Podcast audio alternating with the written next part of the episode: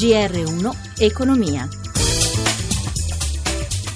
Buonasera da Stefano Marcucci, cominciamo il racconto econ- della giornata economica dalle borse, andiamo subito a Milano per un quadro dei mercati in diretta Paolo Gila. Buonasera da Milano. Nell'attesa del riscorso che il presidente della Federal Reserve Janet Yellen presenterà un convegno a Chicago alle 19 ore italiane, i mercati hanno viaggiato in ordine sparso, ognuno stimolato o spento da fattori tipicamente locali. Ora il Dow Jones a New York segna un calo dello 0,10%, affiancato dal meno 0,20% del Nasdaq.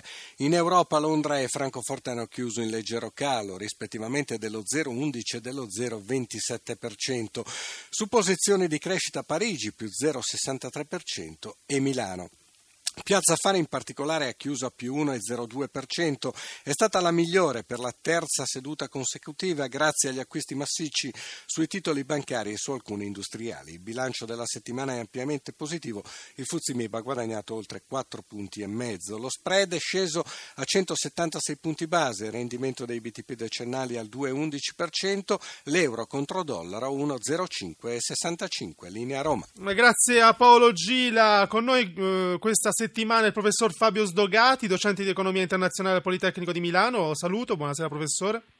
Buonasera a voi. Allora, parliamo del discorso atteso a breve da Janet, il discorso di Janet Yellen. I mercati si aspettano l'annuncio di un rialzo dei tassi a metà marzo.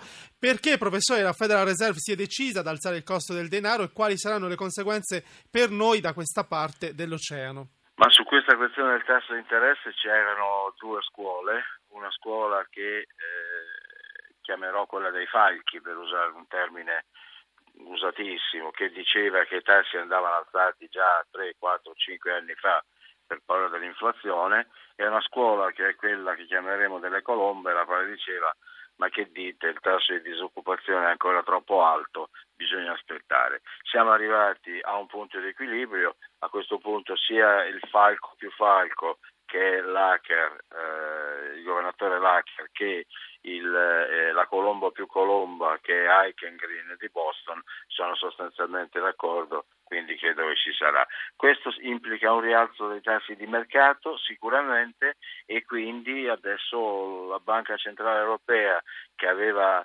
preannunciato un piede dentro e un piede fuori, cioè più quantitative easing, ma forse no, probabilmente adesso comincerà ad abbandonare l'idea del quantitative easing. Intanto passando all'Italia, l'Istat ha rilasciato il dato definitivo della variazione del prodotto interno lordo nel 2016, la crescita è dell'1%, fra terzo e quarto trimestre inoltre c'è un rallentamento dallo 0,3 allo 0,2%. Cosa ci dicono questi dati, professore?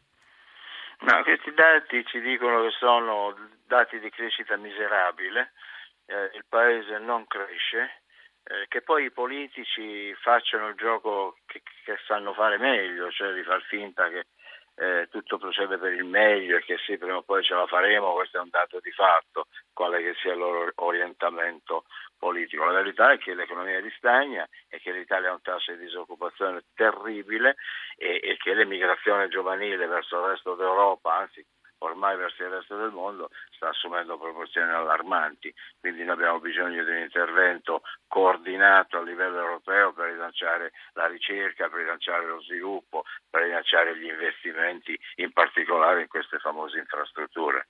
Grazie al professor Fabio Sdogati. Andiamo avanti. Valutare il rischio nel disordine globale è il tema della terza edizione della conferenza internazionale di Aspen Institute Italia che si tiene a Venezia. Il nostro inviato Massimo Giacomini. Eh, buon pomeriggio dalla Giudecca dove è iniziata la conferenza dedicata ai prossimi scenari economici, un parterre con esperti del mondo accademico internazionale, dell'impresa e della politica. Atteso domani il ministro Padoan.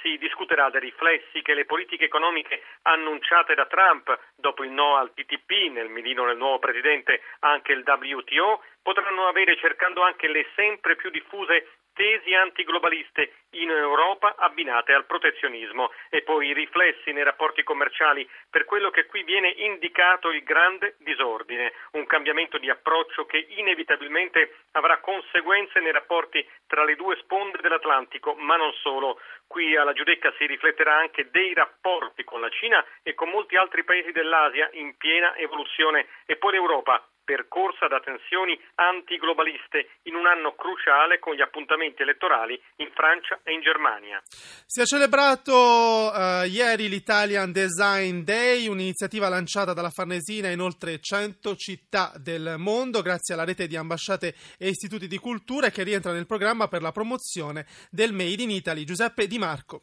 Le imprese italiane di design giocano un ruolo di primo piano a livello globale, dato che rappresentano circa un terzo del fatturato complessivo del settore, che ammonta a 100 miliardi. La giornata italiana del design nel mondo ha avuto come scopo quello di far conoscere l'eccellenza della tradizione del nostro paese in questo campo. Tanti gli appuntamenti e le esposizioni, da New York a Pechino, passando per la Farnesina, il comparto del design si dimostra solido e resistente alla crisi in tutta Europa. Secondo il rapporto Design Economy della Fondazione Fondazione Simbola, le imprese di design europee hanno prodotto una ricchezza di 26 miliardi di euro nel 2015, la crescita rispetto al 2010 è di quasi il 50%. L'Italia è ai primi posti nel vecchio continente per numero di aziende, fatturato e valore aggiunto, quasi un addetto nel design su cinque in Europa è italiano. Il nostro paese è anche al secondo posto dopo la Germania per i brevetti nel Registered Community Design, lo strumento per registrare progetti e disegni industriali, in quattro settori, cibo, articoli, articoli di ornamento, loghi e strumenti musicali siamo al primo posto. E l'Agenzia delle Entrate intende accendere un faro sui residenti all'estero. Basterà d'ora in poi risiedere in un paese dalla fiscalità vantaggiosa e allo stesso tempo avere un'auto in Italia o pagare la colfo, avere